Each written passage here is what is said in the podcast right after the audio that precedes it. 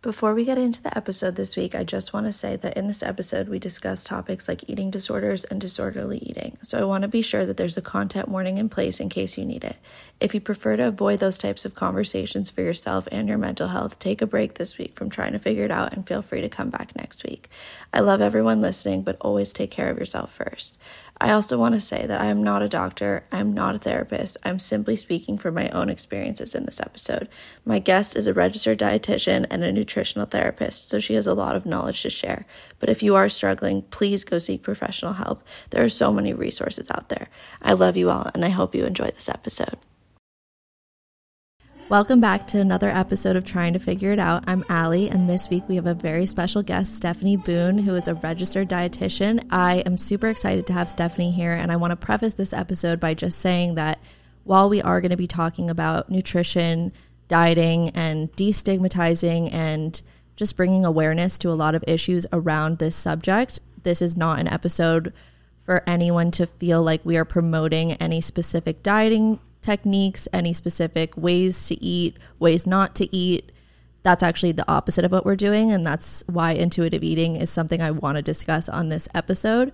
So I just want to preface it that way and also say that it's really interesting how I'm in my early 20s and I'm learning how to rewrite my relationship with food and figure out what my relationship with food should be without tuning in to what everyone else thinks it should be and what every person profiting off of these really famous diets, really famous meal prep companies, all of that are doing. And I think what we're doing here today is just bringing awareness to a totally different way of thinking about food. And that's why I'm so excited to have Stefanie with us today. So, welcome, Stefanie. Thank you. I'm so happy to be here with you. One thing I think about all the time in rewriting my relationship with food and just figuring out what it is is how do I f- actually feed myself? Because there's so much information out there and I have no idea what's right or wrong. I mean, I go to the grocery store and I have a set plan or not even a set plan. I like to kind of go and see what I'm in the mood to buy for myself for that week. But when I get there, I'm like, oh, chia pudding. Maybe I should try that because Kylie Jenner eats it for breakfast. And why? Like, chia must be so good for you. Like, what does it do for you? And then it's like, now I'm a person that like I've never even really had it honestly, but I'm always looking at it and I'm like maybe I should get that because it's like associated to me with health and looking a certain way and making you feel a certain way and I just think that's so interesting. I guess first question right out the bat is why do you think as a nutritionist it can be so hard to figure out nutrition and eating? I think it's because of all the misinformation and you know the the industry of dieting and wellness and food and weight loss is gargantuan, right? And so um, I think we're you know I guess I'm getting into a little bit of what intuitive eating is, but we're we are born intuitive eaters, right? We do know how to eat, and then we get just further and further away from that and we get completely disconnected because we start to question ourselves because of all the different things that we're being told. A hundred percent. It's such a battle in our minds and that's where intuitive eating is so interesting to me because once we already develop that negative relationship with food, there's even more to unpack. Like you said, we are all intuitive eaters, but we actually lose that ability as we live in this world where this is the culture we live in and there's not much we can do to avoid it. Exactly. And then if you get on the body dissatisfaction, you know, weight loss bandwagon, um, and I think things are getting better now, but certainly when I was growing up, ignoring hunger was encouraged. A hundred And I think it still is. Or like I like to say, you know, eating healthy is the new losing weight now. It's often masked. Mm-hmm. It's as health and fitness and wellness. So it's really it's really crazy. Yeah. I want to get into all of this with you, but first and foremost, I want to know how you got into this field and why. Sure. Well, I'd say I got into this field because of my own uh, disordered relationship with food, which started when I was very young. I would say I was an emotional eater. Um, and then I would have the experience that maybe a lot of people had where, you know, you go to the doctor and they do the little dots on the growth chart and yep. they say you're getting higher and then parents put you on a diet meanwhile at the same time i have you know generations of uh, emotional eaters and, and bingers and dieters and my mom had anorexia, you know, when I, when I was in my teens. So it was really handed down. Right. And then um, when I went to school, though, to become a dietitian, I still felt like I didn't know that I even had food issues. I just, but I was frustrated, as you still are, with the confusion Yeah.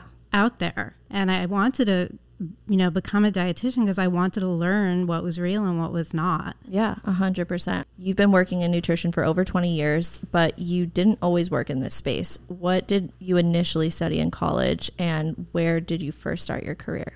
I started in the entertainment industry. I, I got a Bachelor of Fine Arts and I was in the film industry, but really in post production and mm-hmm. very unexcited and working in a cubicle basically. Yeah, the cubicle life. Yeah. It's It's horrible, horrible. horrible, cub- cubicle life.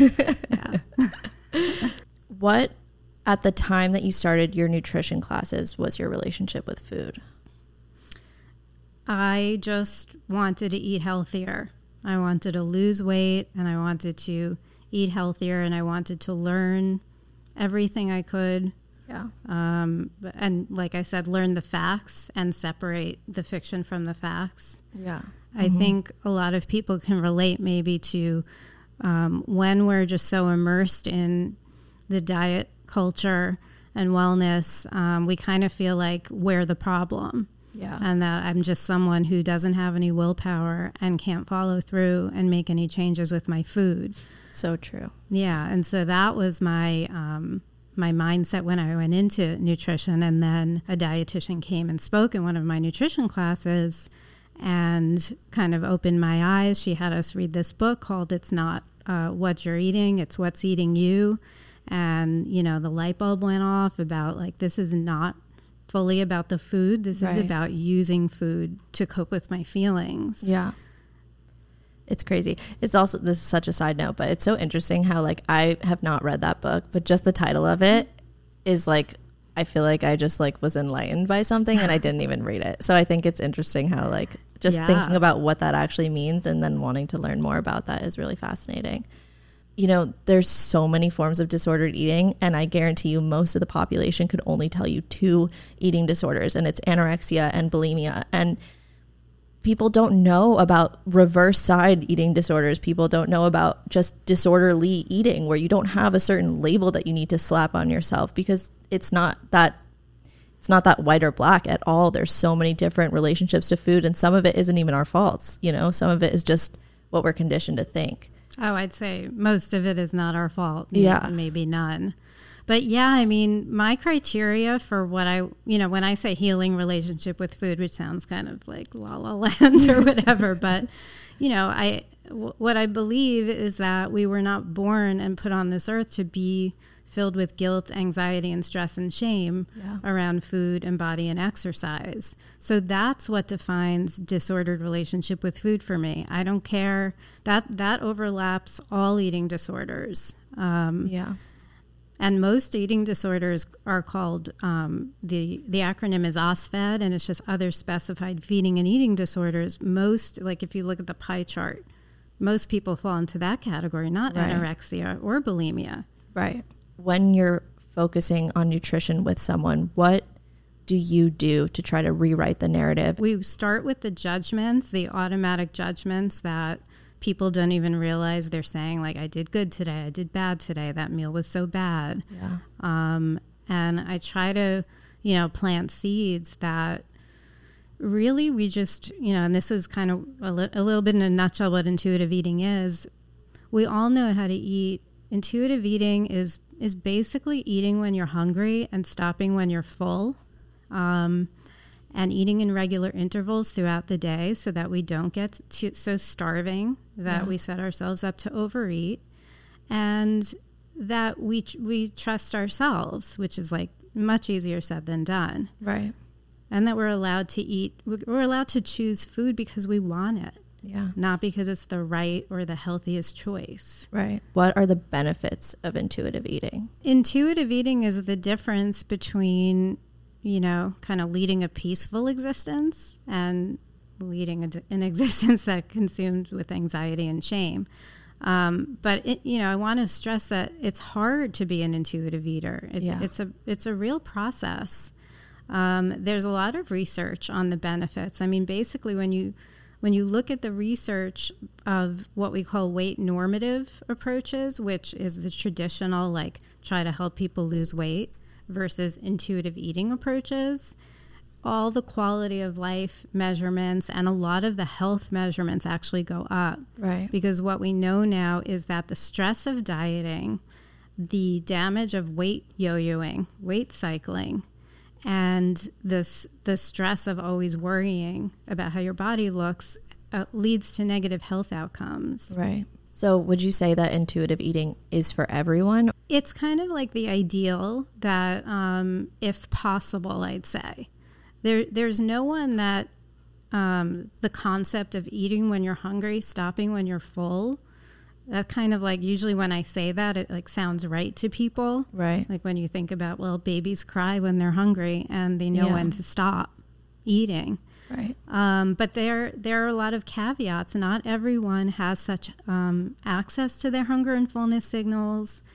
Sometimes medications and stress and anxiety can all interfere with our signals. 100%. So, um, you know, intuitive eating is a really popular. It's kind of like the antithesis to dieting, and it's it's kind of a treatment for eating disorders. Really, it's Right. it's it's, it's very widely used. Do people ever develop unhealthy relationships with intuitive eating the way that they do with all these diet options that are out there? Because it's all it, a big part of it is accountability and you know knowing your body. And if people don't, and if they're not willing to admit certain things, like you could tell me to start eating when I'm hungry and stop when I'm full, but what if I thought I should have been full, so I stopped then and then told myself, oh, I'm full, but I wasn't actually full? And it's like there's still, I mean, that's again the accountability part, but I just wonder do people actually develop negative relationships with intuitive eating as well as they're focusing on it? Um, like what you said is part of the journey when when I'm trying to teach someone intuitive eating. We we talk a lot about like what are all the things that get in the way of listening to hunger and fullness. Number Right. 1, maybe you don't feel it.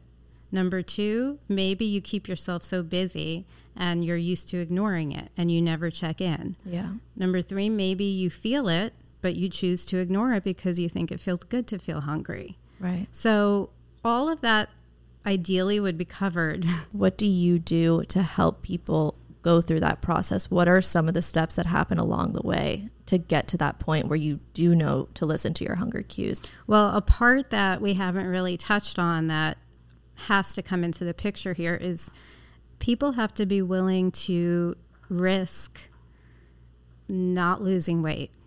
Right. You know, because intuitive eating really is not supposed to be connected with what your body's going to do. The the philosophy there is that and this isn't just a philosophy, this is science. Our biologically, our bodies genetically want to be in a certain weight range.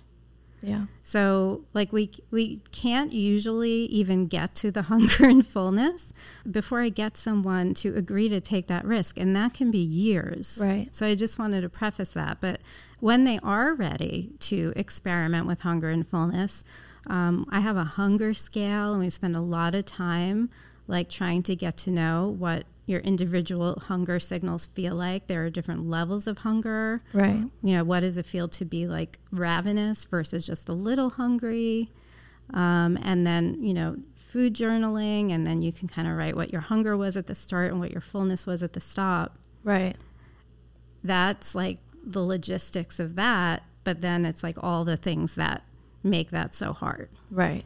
I think what you said about the food journaling is interesting because typical food journals are documenting what you ate, how many calories are in it, what mm-hmm. amount of butter did you put in, what dairy products did you use. And I think that's what a lot of people associate food journaling with. But I think like documenting that can actually remind you in a more positive, healthy way versus, oh, I ate 800 calories for my dinner.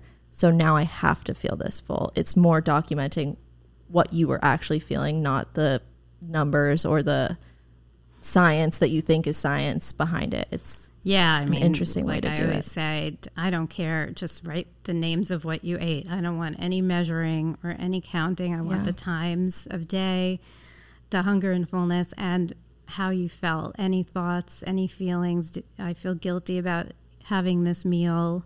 Mm-hmm. But it's information gathering because when, you know, back to what you said, like oh, people are walking around feeling like they don't know how to eat. Absolutely. So they do, but they've lost touch. So when we do, if someone is willing enough to do a food journal, we get so much information and it's like relearning. Like, yeah. oh, okay, I think a salad is really healthy. But look, I was starving after two hours. And right. then we talk about, like, well, how do you make a salad into like a complete meal that could actually fulfill you? Last. yeah. yeah. If someone were to come to you and seek you out for intuitive eating help and trying to start that journey for themselves, and they asked you, What snacks should I have for the moments where I'm struggling with accountability, for the moments where I don't know if I need to eat, but I have anxiety, so that's telling me to eat. And I want to listen to my body in that way, but don't want to feel really bad about myself in the morning.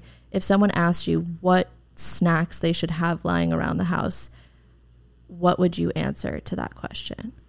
That's not really how this works. I'm not swooping in right. and giving you snack ideas. I want to hear what foods you like, mm-hmm. and we have to figure out if you're hungry um, we have to help you if you want to eat when you're not hungry.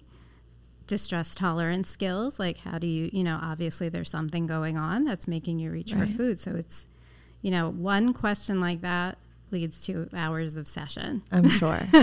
so you mentioned distress tolerance. Can you talk a little bit more about what that is and what the skills look like? Yeah, um, just to give credit to distress tolerance is, is a DBT term, dialectical behavioral therapy, and it's one of the modules. But um, you know, when we are when we are either reaching for food when we're not hungry or not eating when we are hungry there's just there's something going on right. Uh, we're in some kind of distress and i usually say like not in a dramatic way necessarily. Maybe you just don't like the conversation you just had with someone. Right.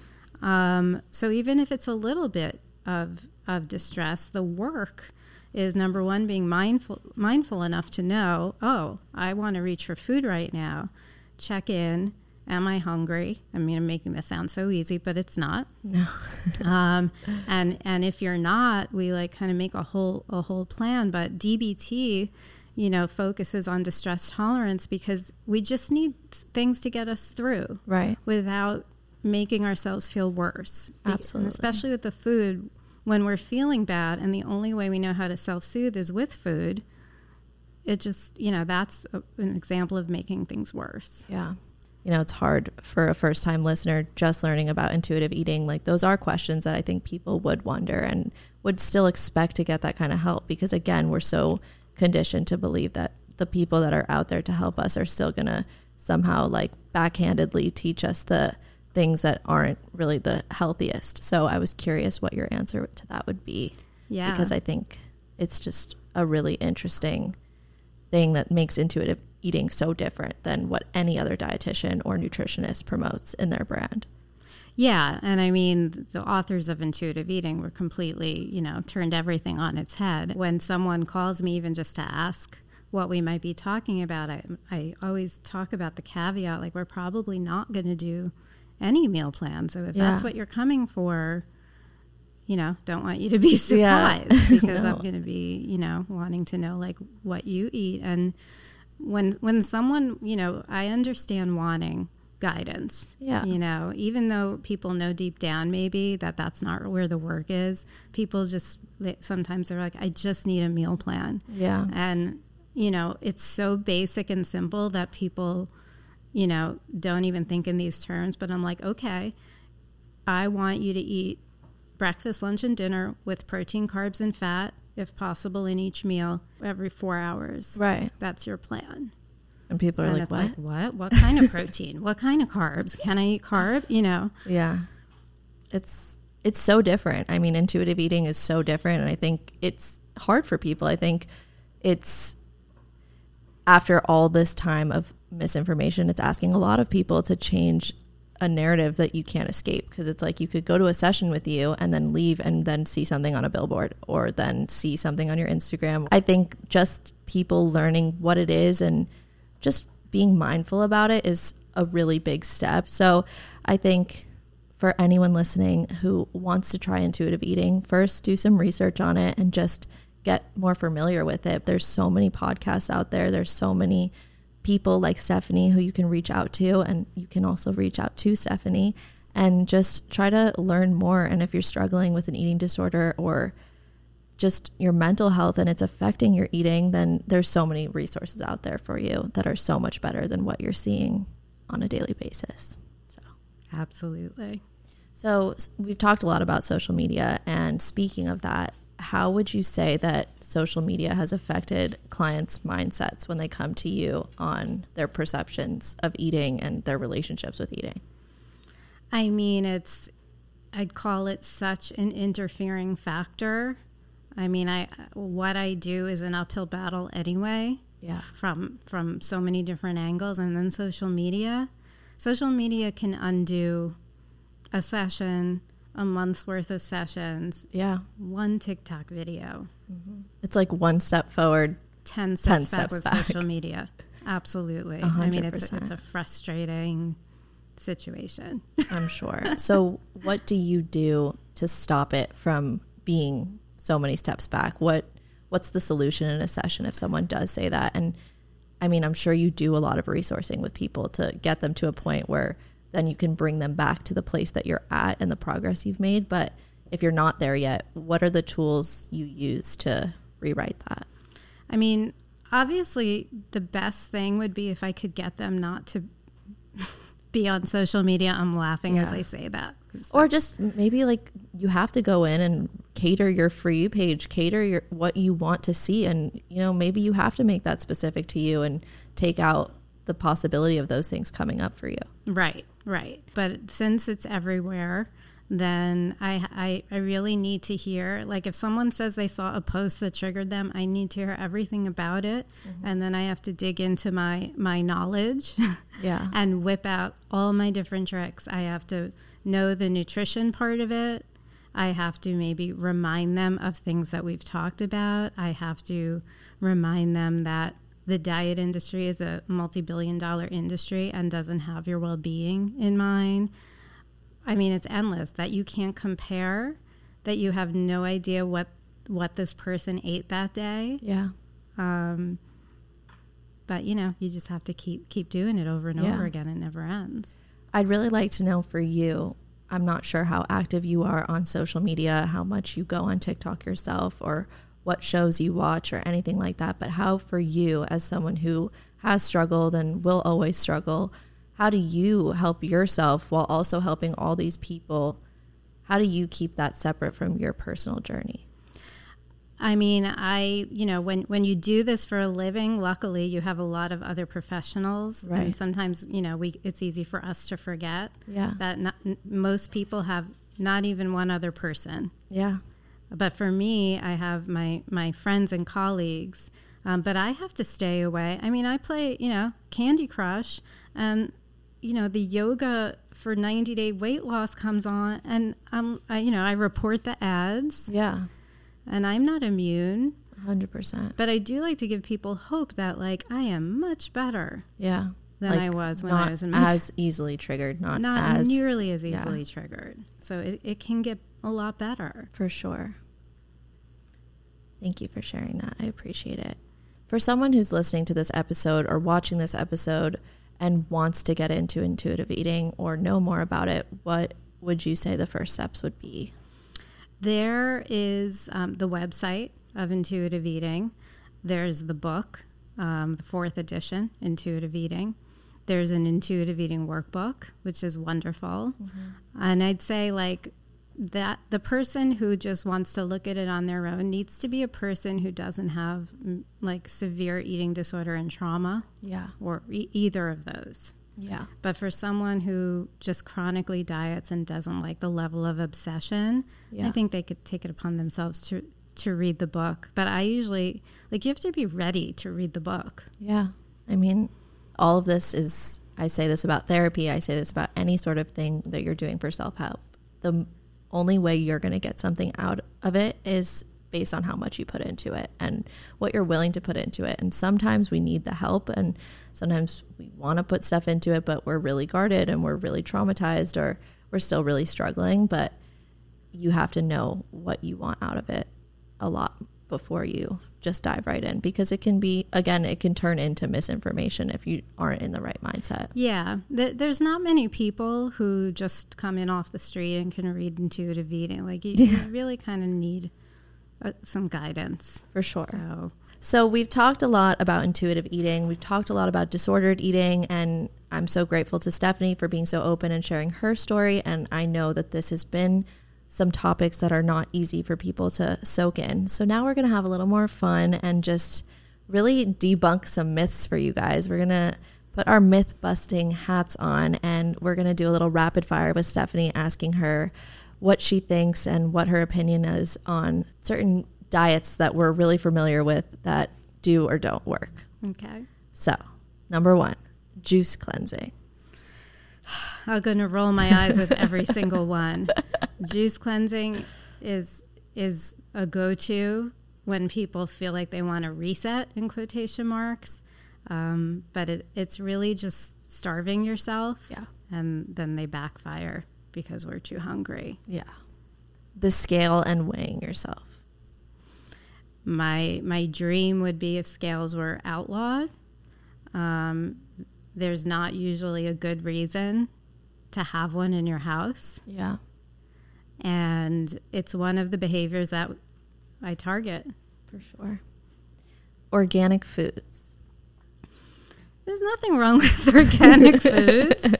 You're not um, a superior human being. Yeah. If you eat, I, I have a, a magnet on my fridge and it says just because you eat gluten free and organic doesn't mean you have to tell everyone. No, my grandma literally like raves about the oranges she has in the kitchen, and it's like she's like they're organic, mm-hmm. and I'm like, tell me what that means. Let's sit down and you tell me what that means to you. Yeah, yeah. No pesticides. That's good. Yeah, that's good. okay, carbs, just carbs in general. Every cell in our body needs carbs. We could not our brain needs carbs. If we don't eat carbs, we break down our muscle tissue. For sure. Intermittent fasting. I feel like I'm triggering you right no. now. it's just I get so you're not in a bad way. Um, intermittent fasting has been a very like interfering factor too in people's healing. You know, they kind of restrict and then they just say, "Oh, I'm just doing intermittent fasting." Right. But it's it's not that there's no research at all on intermittent fasting. It's more like it's in a vacuum. Like it doesn't it it's not sustainable. Right. What if you're hungry? Literally. If you're hungry, you need to eat. Like I can't, you know, stress that enough. So that is in a nutshell why intermittent fasting. Yeah. Thank you for that. Veganism. I'm open to veganism. You know, it used to be very negatively judged in the eating disorder community. Like, if, oh, if someone is a vegan, they're they're really just finding new ways to restrict. Right. Um, but now we know a lot more about plant based and how wonderful it is, and, we, and the environment and stuff. And so, absolutely, I try to make it work with veganism. But if someone is in, if someone doesn't feel strongly about it, and it's just this like whimsical thing that they think they'll try, yeah. no, it is very hard. Yeah. In LA, we live in a bubble, so it's kind of easy to be vegan. But yeah, it's really easy to be vegan in LA. Yes, minus it is expensive though. It is very very expensive mm-hmm. to be a mm-hmm. vegan, no matter where you are. Absolutely, but you can't really shop at Vons. No. okay, junk food. Well, that's very judgmental, as you can imagine. I have like air quotes around it. um, yeah, we, we have a big problem with using the word junk food. Yeah. Um, it's self explanatory. It's, I like to say fun food. Yeah. It's food. I don't believe in the whole like it's not even food. Yeah. And I think that's very like elitist as well. I very much agree with that. Okay. Body positivity versus body neutrality.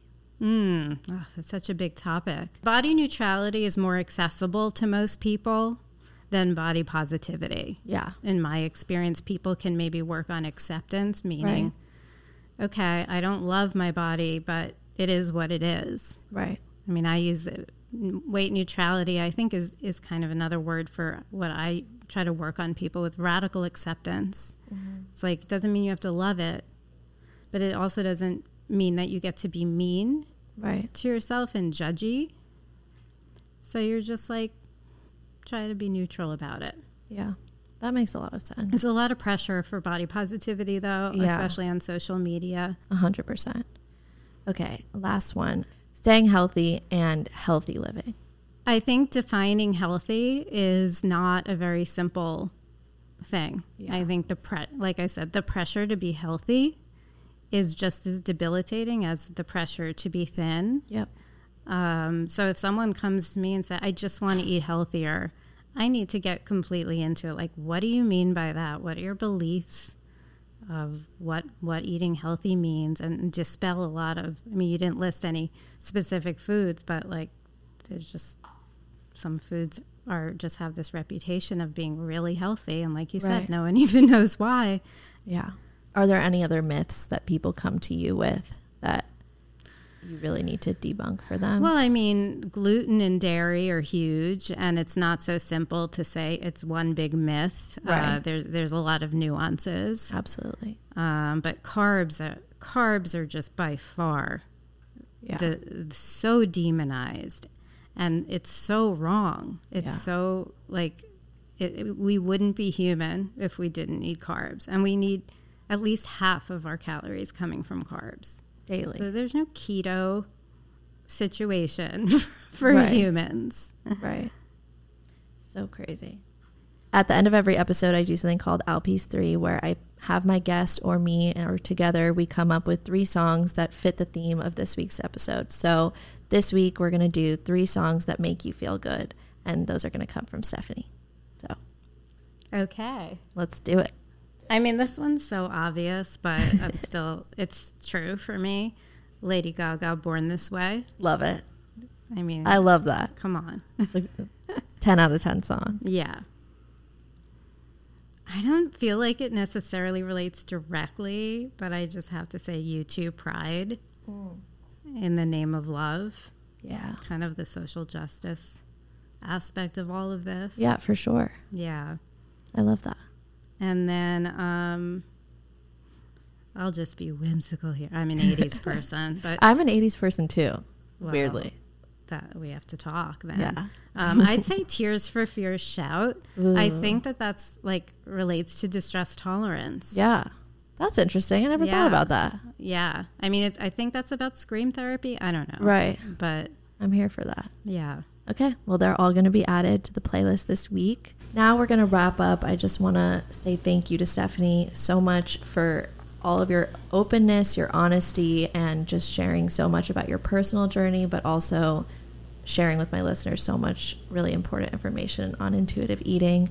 I am so grateful for you guys for listening, and I know that this has been a lot to take in. So, take this as you want. Take what you learned from this episode in small doses or big doses, whatever you can handle, whatever you want to take away from it, take away. This is the point of this episode is to do exactly the opposite of what every other dieting specialist is really trying to do. We're not trying to tell you one right thing, one wrong thing. Even if you are going to go do a juice cleanse tomorrow, go do the juice cleanse tomorrow. There's no shame here, there's no judgment here.